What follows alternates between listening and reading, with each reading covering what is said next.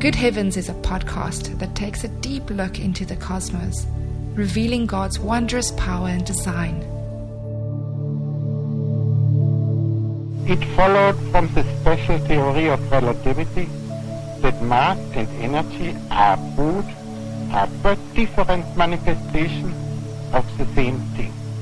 A somewhat unfamiliar conception for the average mind.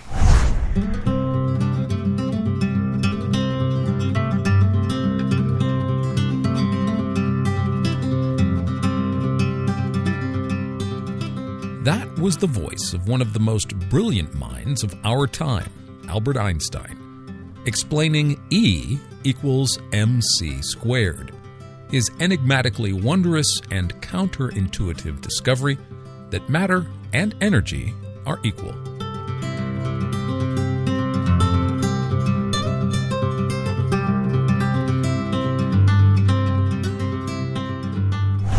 But what exactly are matter and energy? What are these enigmatic manifestations? From where did they come? Why are they here? Why are they the way they are? What are they for? Science, oddly enough, really doesn't have any answers to these kinds of questions. I mean, like really satisfying explanations, the stuff we really want to know. Some scientists say we shouldn't even ask these sorts of why questions. Matter and energy are just matter and energy. That's it. Is that really it? Is that all there is? Just E equals mc squared and nothing else?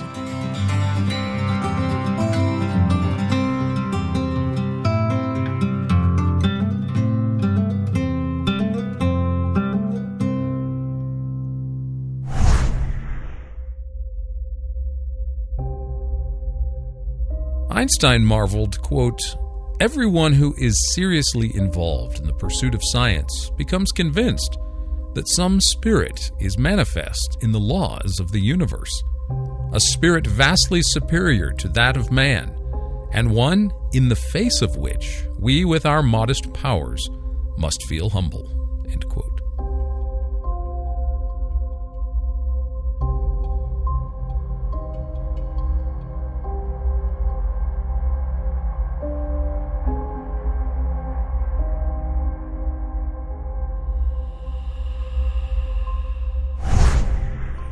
So imagine now you are sitting by a campfire under the darkest of night skies, out in the deepest beauty of nature.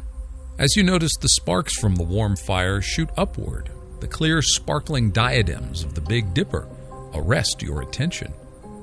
You take a moment to ponder the glorious arrangement, there sitting silently as it has for millennia, beauteously poised on the black velvet of space and time.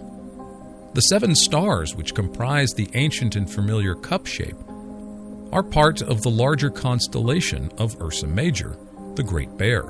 You are filled with awe and wonder, and momentarily are startled by the possibility that there might be some real bears lurking nearby in the quietness of the woods.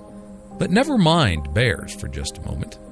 Far beyond the Dipper stars, which the naked eye can behold, somewhere veiled in the blackness of the Great Bear, there shines down upon you at that moment an enormous grin, something right out of the whimsical imagination of Lewis Carroll, perhaps, comprised of wavelengths of both visible and invisible light. But, but wait, how can light be invisible? And how can light be both a particle and a wave? How can any of this be? Things just keep getting curiouser and curiouser.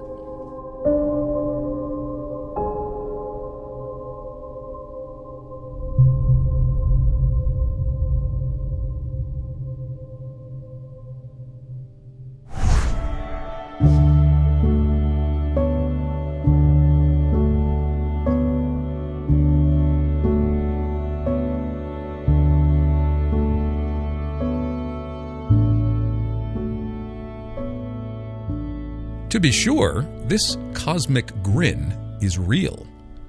Well, real in the sense that it is not an artist's rendition, but an actual image taken by both the Hubble Space Telescope and the Chandra X ray Telescope. And it is kind of a wonder to behold. Not the product of our imagination, mind you, So curious, in fact, that in 2015, on the 100th anniversary of Einstein's now famous publication of E equals mc squared, this whimsically wonderful arrangement of galaxies served as the centennial's celebratory image. Einstein had no idea that it existed, but he did believe that such a structure would be possible, given his theory that the invisible fabric of space and time is warped by massive objects. And we here at Good Heavens think this unusual arrangement taken by the Hubble and Chandra telescopes would have made Einstein smile too.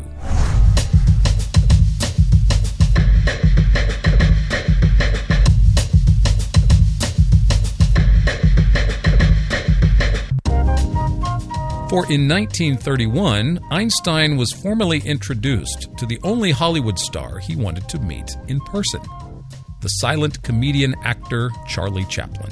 A brilliant scientist and a world famous slapstick comedian together at the same table. The heavens must indeed have been smiling.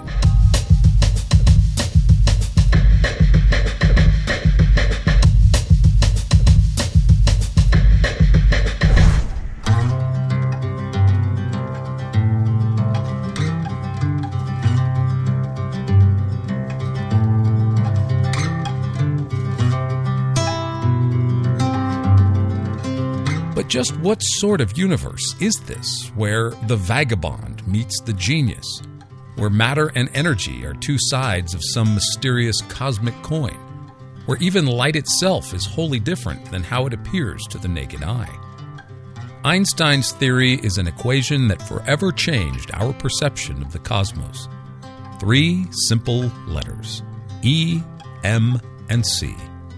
Einstein meets Chaplin enigmatic mysteries of creation. What does it all mean?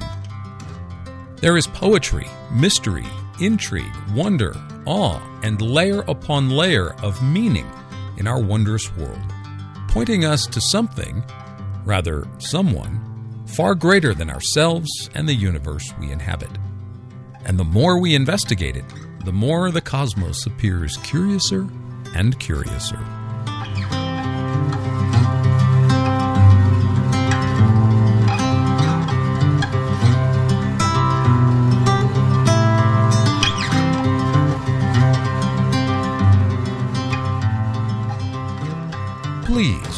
Tell me, said Alice, a little timidly, for she was not quite sure whether it was good manners for her to speak first.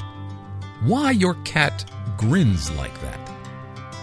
It's a Cheshire cat, said the Duchess, and that's why. I didn't know Cheshire cats always grin. In fact, I don't know that cats could grin. They all can, said the Duchess, and most of them do. I don't know of any that do, Alice said very politely, feeling quite pleased to have got into a conversation. You don't know much, said the Duchess, and that's a fact.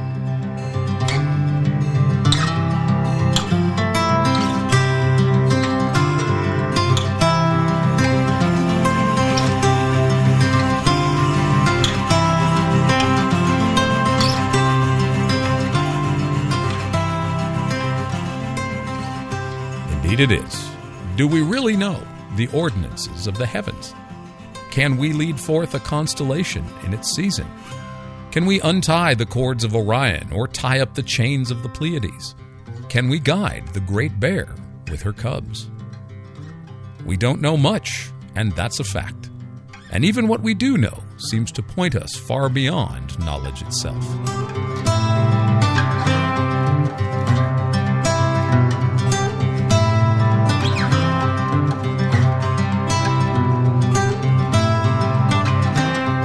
Later in the story, Alice finds herself at the table of the Mad Hatter, frustrated by his riddle making. I think you might do something better with time, she said, than wasting it in asking riddles that have no answers. If you knew time as well as I do, said the Hatter, you wouldn't talk about wasting it. It's a him. I don't know what you mean, said Alice. Of course you don't, the Hatter said tossing his head contemptuously. I dare say you never even spoke to time.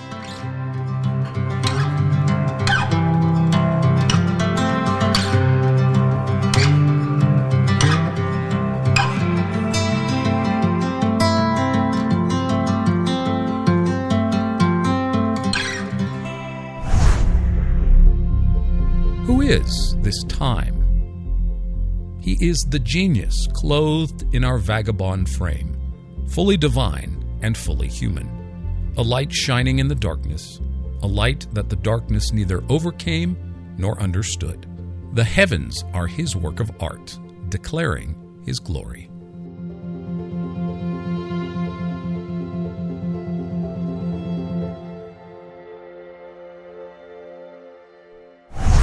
Well, good heavens, Wayne, did you know there's an emoji in the cosmos?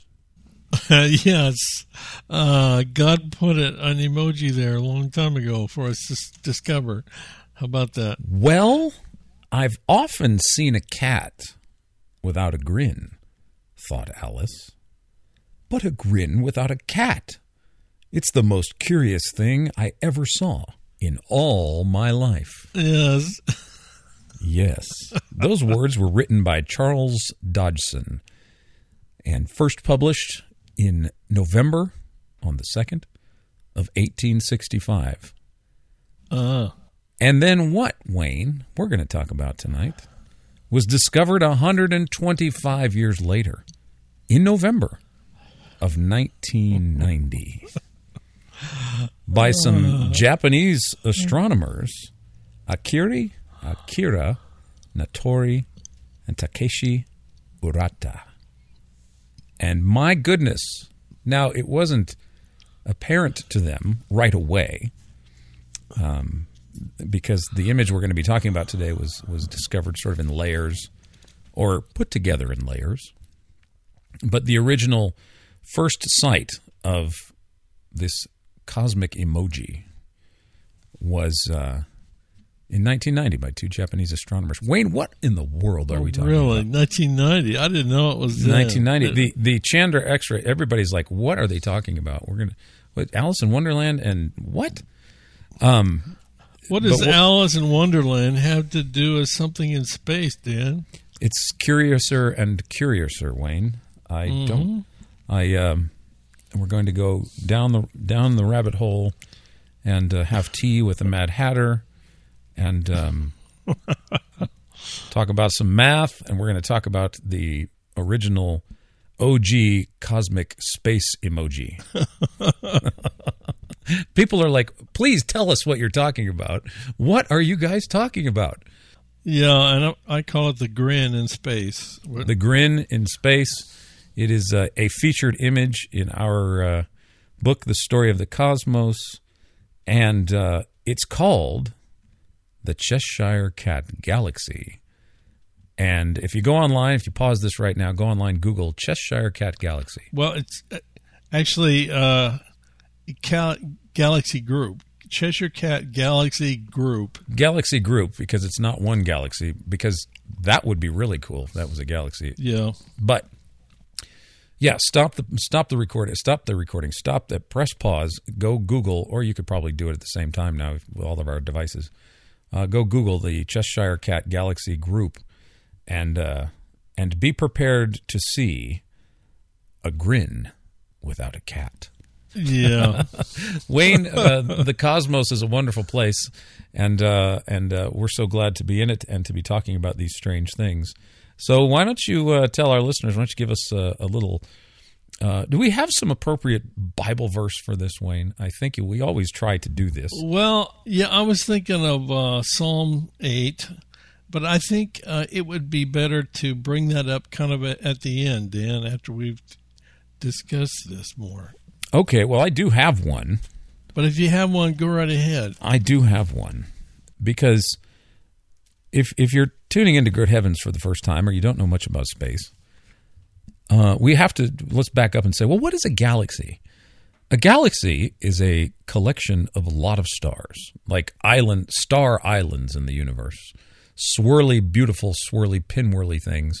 Not all swirlies; some are like orbs, and uh, some are um, other different shapes but uh, they are islands of galaxies. Our galaxies are islands uh, of stars swirled together. So keep that in mind. You know, like And- hundreds of billions of stars. Hundreds of billions of stars, and you, you may have heard the idea that uh, somebody named Carl Sagan once said billions and billions. Actually, Carl never said that. I was in New Orleans and I gave a talk on the cosmos uh, to a group of high school students uh, and their parents, and um, there's about forty or fifty people. Now, the parents heard of Carl Sagan. Now, this really made me feel my age, Wayne, because of the thirty or so youngins in attendance, none of them had ever heard of Carl Sagan. I was Really? like, okay, I'm officially old now. I just spoke to a, I just Huh. spoke across a generation gap, and uh, maybe it's a. I I was just it was a it was a moment. I was like, wow, okay, I have to explain who Carl Sagan is. Um, and so um, anyway, how did I go from galaxies to Carl Sagan? Oh, billion. You said billions, and then I said billions and billions, and then uh, I would just want to make sure Carl Sagan did, he he was actually on Johnny Carson or somewhere. He said he's never said that. Anyway, um, billions and billions of stars, uh, however you want to say it. And uh, Yeah. so God, God created all these stars. And the cosmos, it's the Greek word K, it means arrangement. That's what cosmos means. It's the same word we get uh, cosmetics. And uh, it means an arrangement. And so in uh, Isaiah 40, 26, it says, Lift up your eyes on high and see. See, this is a seeing thing. Who has created these stars? The one who leads forth their host by number. He calls them all by name. So the stars we're going to talk about today, they have names, Wayne, known only to God.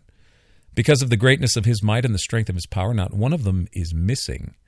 Why do you say, O Jacob, and assert, O Israel, my way is hidden from the Lord, and the justice due me escapes the notice of my God? So, isn't it interesting that God uses the stars to remind Jacob, Israel, us, if you want, uh, putting it forward, that, uh, look, guys, I know right where you are. Look, if I give names to all the stars, even ones you can't see, then I know right where you are, right? And uh, this uh, galaxy group we're going to talk about, though, was never hidden from the Lord, but it has been hidden from our eyes ever since the creation of the world. It was discovered in 1990. We didn't even know it was there until 1990, which is just fantastic, you know. But uh, uh, what does the, all this have to do? What are we talking about, Wayne? Let's get into the meat and potatoes of this. Uh, there's my scripture, and we'll we'll talk about your scripture at the end of the show. Okay. And um, let's uh, let's get in this thing. Uh, you you have an article we're going to post um, on your blog called "The Grin from Space." Now, I must let me let me correct you, Wayne. Now you Okay. know from Michael Ward, who wrote an essay for our story of the cosmos, that C.S. Lewis didn't like the word space. I mean, I've used it too. I'm just kind of picking on you, but space Oh yes. you know that whole argument about we shouldn't use space we should call it the heavens and uh anyways sorry about Yes, that we we could say the grin from the in the heavens. the grin from the heavens right do the Yes. heavens smile down upon us yes they do they do absolutely do. That's So right. It probably took it took scientists a while to put this together the way that it's been done. Okay, you know. So there is uh, one aspect of it is that what looks like two eyes of the of a cat's face. It's a lot. It reminds us a lot of the uh, Cheshire Cat, of course, in Alice in Wonderland. But so it, the two eyes are two galaxies, and it, it looks like there's uh, another one right at where the nose would be. So that's kind of a little galaxy, but you have a whole group of galaxies in a cluster, and the two galaxies that make the eyes are speeding toward each other. They're really uh, heading very fast toward a collision, and they're really in the process of collision um, and moving at about 1,350 kilometers per second, which is uh, over 3 million miles per hour, hmm uh, heading toward each other. So, Dan, you, can, you might imagine kind of a here's a ridiculous analogy of it. If, what if you have two people that are having a water balloon fight, and uh, each, they both throw their water balloons at each other at the same time, and the water balloons hit in midair. What's going to happen? Somebody's going to make a slow-mo youtube video out of that It's, it probably did. They probably have, but it, it's going to splatter the water everywhere, right? right right So, but now with uh, galaxies in space, it's not just like a water balloon. But uh, so when the galaxies head toward each other, there's lots of gas around those galaxies, and the gal the gas sort of gets uh, uh, uh, compressed, and then it sort of smushes out and puffs up. It gets hot and poofs out. Mm-hmm. And then it, it gets so hot, the gases are like millions of degrees in temperature. So when when gases get that hot, they give off X-rays. So first thing was I think that this was found taken photo of by the Hubble Space Telescope, and that shows the streaks around it. So what you see is the the two eyes. You see a another galaxy that's the nose, and then what looks like a sort of circular arcs around what to what makes up kind of like a, a, cat's face. It's almost like a smiley face uh, with these streaks. And what are the streaks? The streaks come from gravitational lensing. So what happens is if you imagine this cluster is a really big thing in space, it has a number of galaxies in it, and then somewhere way behind it, not close behind it, but way behind it, there's uh, at least four other galaxies that are right in our line of sight. So they would be hidden behind this big cluster. And we wouldn't be able to see them.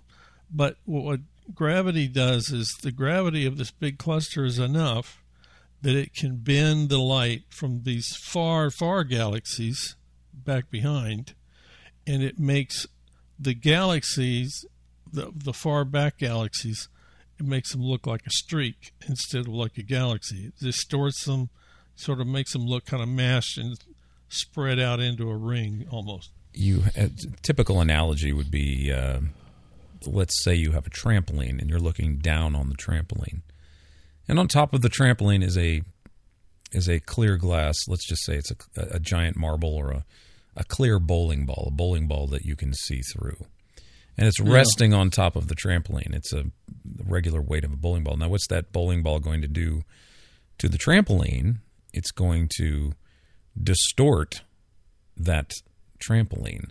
Now, if there's stars or galaxies behind the trampoline fabric, that distortion of the trampoline itself will distort the light behind it to some degree. So that the the trampoline skin, if you will, is like space time fabric. People have called it space time fabric. Uh, it's it's an it's, it's sort of something upon which it seems an invisible kind of a fabric that space is made of, and then big heavy objects sit on top of this. And as it sits on top of this uh, fabric, it warps any light that's behind it, and so the streaks around the Cheshire Cat are, as you said, warped galaxy light coming from galaxies that are stretched and warped by the mass of these galaxies in the front, these hot X-ray galaxies in the front, right? Right. So it's part of Einstein's theories, Albert Einstein, that uh, a large mass could bend light mm-hmm. uh, if if the geometry is right. If the angle it's it has to be like it's like the light is passing very close to this object, right? And it gets bent and sort of distorted. But uh, in this case, there's multiple galaxies back behind, mm-hmm. and each of those galaxies makes a streak, or maybe more than one streak. Sometimes gravitational lensing can actually create multiple images of the one object. Right, right. Now, um, Wayne, you we talked about this uh, you said um, that this image, this final image that you see when you Google Cheshire Cat Galaxy Group, is um, is um, well, I just lost my train of thought. It happens when we do these things. Um, it, it's it's a composite photograph, so it wasn't like um, uh, Urata and Natori, the astronomers who first found the two eyes in 1990 it wasn't like they got the whole face in the telescope the first time they found it. It's overlaid with different kinds of light, right? You told me it was um, regular light through Hubble, right? And then X ray light from Chandra. Is that correct?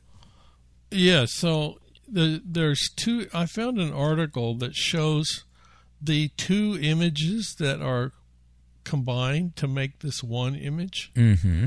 And uh, one of them is just the Hubble Space Telescope picture, and you can see the cat face and the, the streaks of the the lensing effect.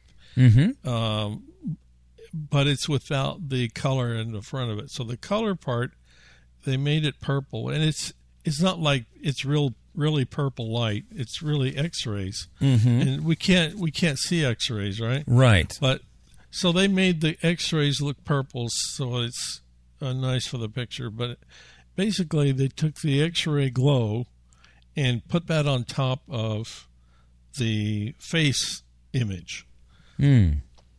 and that's what and the two of those together combined make this nice um, purple ca- Cheshire cat like picture. Picture. Yeah. But I think it's fascinating too because we're talking about um, two different kinds of light that are overlaid to make this image. And we have the visible light and then we have the X ray light. And of course, I'm, I'm sure that you could probably take infrared and um, different kinds of wavelengths and get different imagery. But, but the, the Cheshire that is grinning at us from the deep recess of the cosmos is made up of two lights, two different kinds of light in our photographs. And I think that you know, it's to some degree, this reminds me of Jesus in in the sense that on the visible side of light, we can see Jesus, the human being, visible to our eyes. Well, he's hundred percent human and hundred percent divine. The divine nature of Jesus is not visible to the naked eye. That he appears in bodily form, but the divine being that Jesus is is seen through the eyes of of the light that God is in in his divinity is is veiled from our eyes in in one sense. I mean, we can see God in human in the person of his son. That's sort of the analogy I'm trying to make that we can see Jesus with our eyes. But to know that he is God requires x-ray light if you want to go there.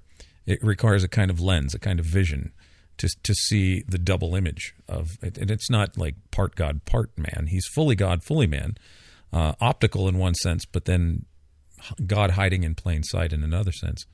So to me, to some to some degree, I, I was reminded of that as I was thinking of the two different kinds of light that uh, has made up this image, and I think that's you know the two different kinds of Jesus. Of course, God is light. John John eight twelve. Jesus is the light of the world.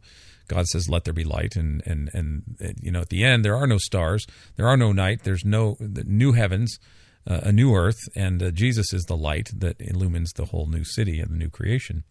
So anyway, I just thought that was interesting that uh, there's that uh, interesting part of it. You know, of course, there's different kinds of light, but uh, Yeah, there's a lot of uh, interesting comments that have been made. Uh, if you find different articles on the internet that that uh, talk about this picture, it was back in November of 2015 that this uh, now well-known picture came out, and it was the com- the combining of the two images like that was done by the Chandra X-ray Observatory people, and then NASA released it shortly after that.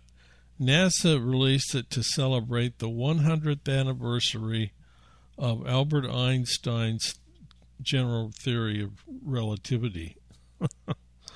So Uh-huh. it was kind of kind of a celebration of Einstein the way they did it. I think of it as the kind of uh, uh, the idea of a friendly universe. Um, it, it's it's not that the universe is really smiling at us, but and it's not that it's God's face. You know, this is not God's face. It's uh, it's something that human beings uh, made it look like this in the image, but it really is there. It's not made up. It's not created with with Photoshop or some photo editor program. right, it, it, it, exactly. It's it's not an artist's rendition. When you see this, you'll think you'll think that some astronomer tweaked something and made uh, the original cosmic emoji. But no, this is this is how it appears in these two forms of light, as uh, as God created it. Um, and so there it is. yeah, now Dan, you you have a telescope, right? But I, I doubt do. if your tel your telescope would see this. I don't think it would. No. because this is this is really pretty faint. Wayne, if I had, uh, if my telescope could see X-rays, I would have no eyeballs. Well, yeah, but even the Hubble one, Yeah, you're right. but even the Hubble image, see, the Hubble image is regular visible light, right. but it's a very faint image, and you have to have a pretty pretty good telescope to Yeah. see this. I've not tried it. I don't know what the. Uh, I think the uh, the uh, the brightness is way too low, and it's it's so far away. Uh, it's so far away. They're calling it a uh, a fossil group. Wayne, do we have what are the what's the uh, secular astronomy uh, age on this thing? Did you find that? I couldn't Uh, find. I, don't- couldn't find I out. how don't think they know. I don't think I found a number, but I don't think they know. But the fossil group, uh, I did read about that because that's interesting. Um, this is technically not a fossil group, but they think it's going to become one. Mm, mm. The idea of a fossil group is you you start with a cluster of galaxies, and um, it has to get to where maybe some of those galaxies combine in the center, and you have one really bright galaxy in the center where some of those galaxies combine into a bigger one.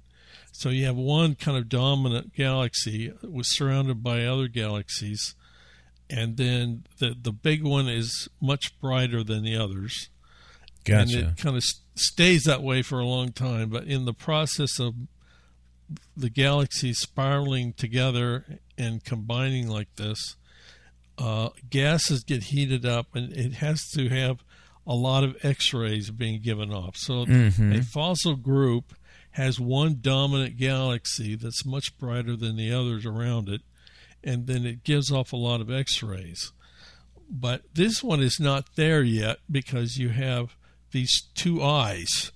the the two eyes don't fit the definition of a fossil group because they're both real bright. Now, one of those eyes, the one that's uh, when you're looking at the picture you on your right hand or the left hand, the left hand eye of, of the cat, if you will, the left hand eye of the cat has a supermassive black hole in it, Dan. So that's another another interesting thing. Uh, Here's a weird thing that uh, some other strange science, and I don't know if they've. This is uh, ten years ago. I don't know if they've solved this since then. But in uh, January of 2011, there was a paper published, "The Mysterious Cheshire Cat Galaxy System: The First Case of a Collision Between Fossil Groups," and it was written by Jimmy Irwin and Renato Dupke. And in the abstract, they talk about um, investigating a problem. So we talked about the X-ray light, and uh, you might think you look in the eyes that these are eyes that are emitting X-ray light, but they they contest. In, they say that the X-ray emission does not appear to be centered on either bright galaxies, but midway between them. yes, And that's very strange because there's nothing in between them. Really? I mean, you yeah, have yeah. You know, remember I, I told you I found an article that showed the uh, the two images that were combined. So Uh-huh. the, the the X-ray one is basically the purple part, and it's not it's not showing two clouds of X-rays. It's Yeah. showing one. And now, the a black hole gives off some X-rays, so, So some that's of it one. comes. Some of it comes from the black hole, but most of it's coming from all this gas and material that's surrounding the whole thing. It's it's so it's it's like this one cloud of all this gas and whatever it is that's giving off the X-rays. So that so the the fact that there's one cloud of the purple of the X-rays that means that uh, it's there really is a collision. In other words, you don't see two two clouds of X-rays. You see one, which Yeah. means it really is co- the in the process of colliding. right, right. Um, so, so there's b- maybe a black hole. A lot of hotness going on there. Uh, Yeah. a lot of a lot of heat. Um, and I haven't. I, I maybe some of our listeners might know uh, how old it is. I we don't. I didn't get a. Uh, I'm sure there's a date on it, but um, It's funny because um, you know they released this on the hundredth anniversary of of Albert Einstein, who was himself kind of quirky, Yeah. and that how fun how funny it is that a smiling uh, a smiling galaxy group uh, was uh, the hallmark of, of Einstein's theory. He played the violin. His his socks didn't match. Of course, everybody knows about his hair and Yeah.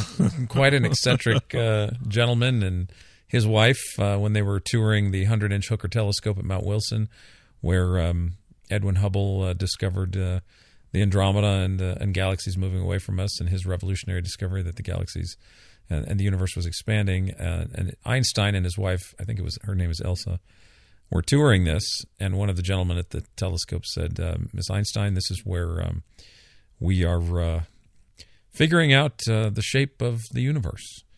And uh, she is uh, said to have quipped in a wonderful, polite German accent, "Oh, my husband does that on the back of an old envelope." so, but you this, know, I would like to hear more about his wife. What was Yeah, it like to be the I- wife of Albert Einstein? and you know what's even funnier to me that that when I was researching for the book, uh, and you can go online and find these, and I would love to have been a fly on the wall in their in their conversations. But Albert Einstein, I, Albert Einstein and Charlie Chaplin knew each other and hung out. It's oh, like really? what would that be like? Isn't that kind of what we're talking about tonight? You're like Albert That is Einstein, so funny. Albert Einstein and Charlie Chaplin. It's like, my gosh, Wow. what, what a combination! But that that's a wonderful combination, isn't it? It's uh, it uh, Oh, that is. you know slapstick and genius. Young people today have never seen Charlie Chaplin. No, no, but uh, Chaplin. It was Chaplin. Chaplin, yeah, and uh, but you can see the pictures, and they're both they're both kind of smiling, you know, uh, and and I wonder, I wonder what they what they talked about, you know. Well, that's like the picture. I mean, you know, this it's the Uh, It- way it it, is. kind of combines science and and human enjoyment and just imagination and uh, that's like this picture. It, it's there's scientific information and detail and mysteries about it, but there's also just the fun side of it. Yeah, and we can we can have we can do the science and we can have fun with it.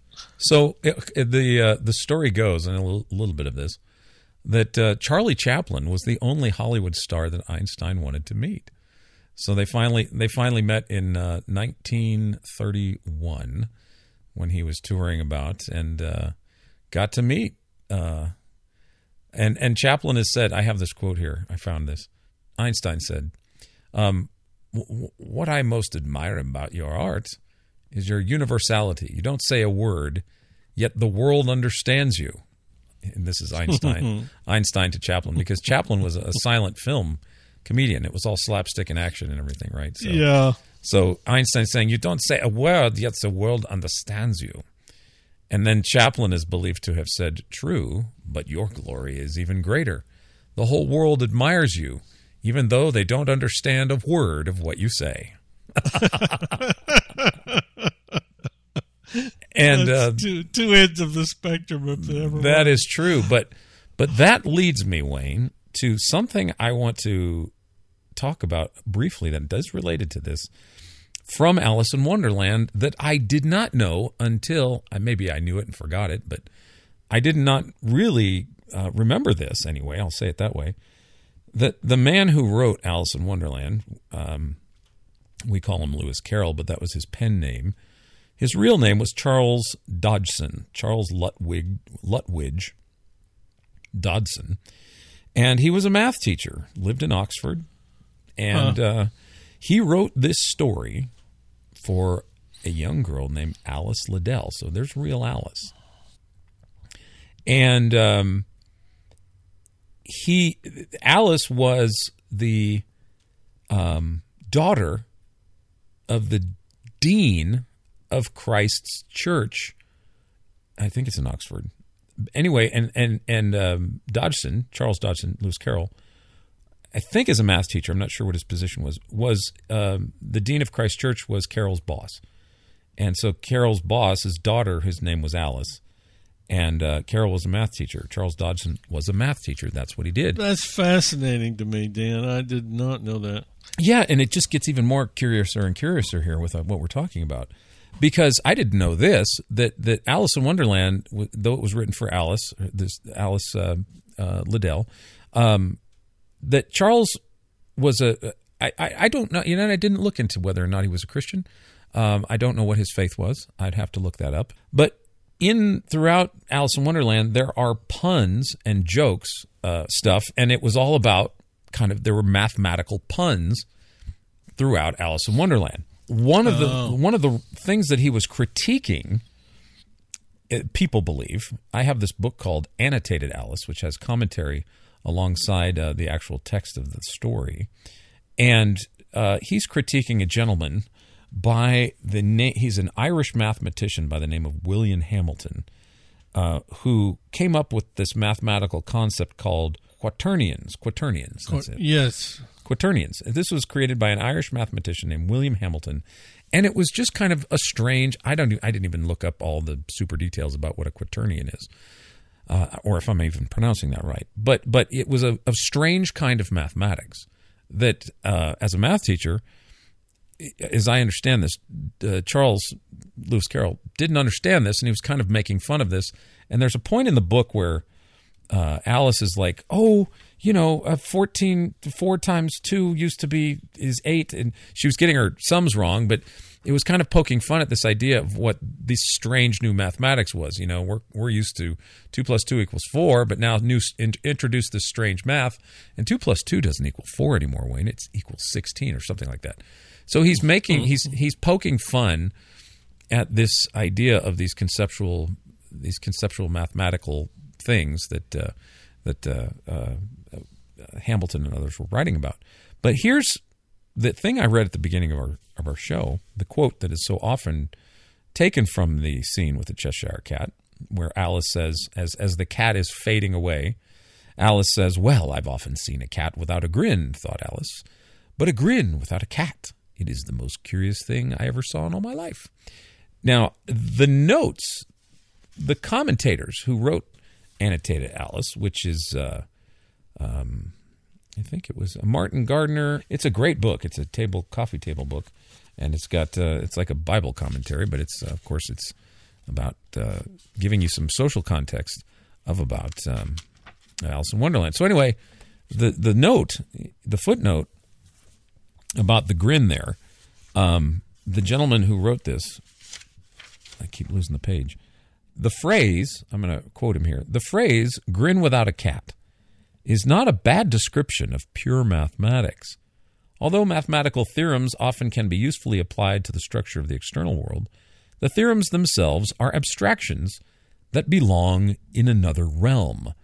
And then the commentator here uh, wrote this. He quotes Bertrand Russell, who was a philosopher and, and was a mathematician, I think, as well. But Bertie, uh, which is his nickname, loved math. And he quotes Bertrand Russell, quote, mathematics is remote from human passions and remote even from the pitiful facts of nature, an ordered cosmos where pure thought can dwell as its natural as in its natural home, where one, at least, of our nobler impulses can escape from the dreary exile of the actual world. And that came from Bertrand's Russ, uh, Bertrand Russell's writings. Now, Bertrand was an atheist, and he believed in this idea of what is really actually more of a concept of a Platonic realm. In Plato's thinking, there was this realm of ideals, right? So if you think of a dog, right, uh, their dogs had dogness, and, and in Plato's realm of ideals, there was this archetype of dog. Same with trees, archetype of stars, archetype of everything had an archetype in the ideal realm. Okay, so mathematics uh, Roger Penrose, Stephen Hawking. There have been a lot of cosmologists who um, who play around with the math. But Roger Penrose, who's a, who just won the Nobel Prize a couple of years ago for black holes, his work on black holes, believes in this idea that Russell had that mathematics has this separate and distinct realm somewhere outside the cosmos, somewhere in the cosmos. That mathematics is this pure thing; it just kind of exists. It's a brute fact We have the math. Don't don't ask me where it came from. It's just out there in its own independent world, and we kind of discovered it, tapped into it to describe the universe. So this is potentially what I think you, we could look at in terms of the, the Cheshire Cat grin of Lewis Carroll or Charles Dodson's Dodson, uh, uh, Dodgson's idea of pure mathematics. I think maybe, and I don't know, that Dodgson was a little bit suspicious of mathematics without a mind.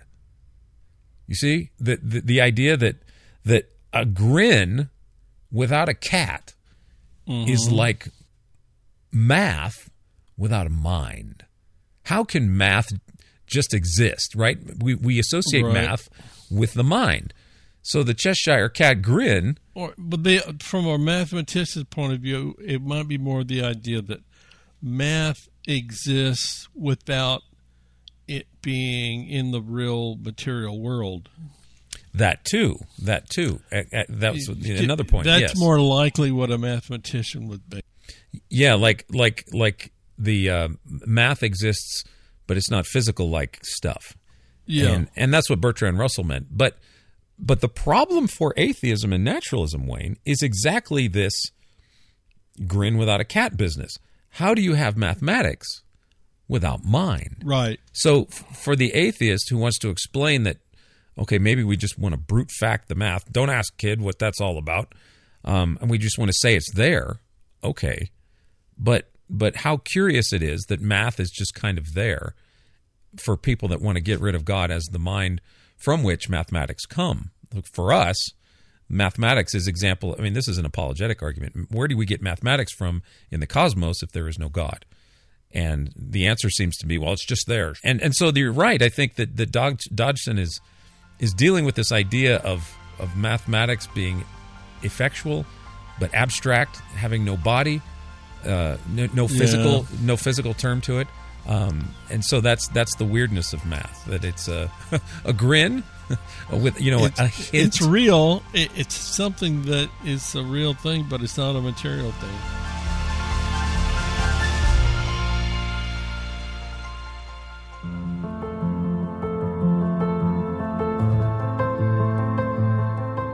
Lift up your eyes on high and see who has created these stars. The one who leads forth their host by number. He calls them all by name. Because of the greatness of his might and the strength of his power, not one of them is missing. When I consider thy heavens, the work of thy fingers, the moon and the stars which thou hast ordained, what is man that thou dost take thought of him?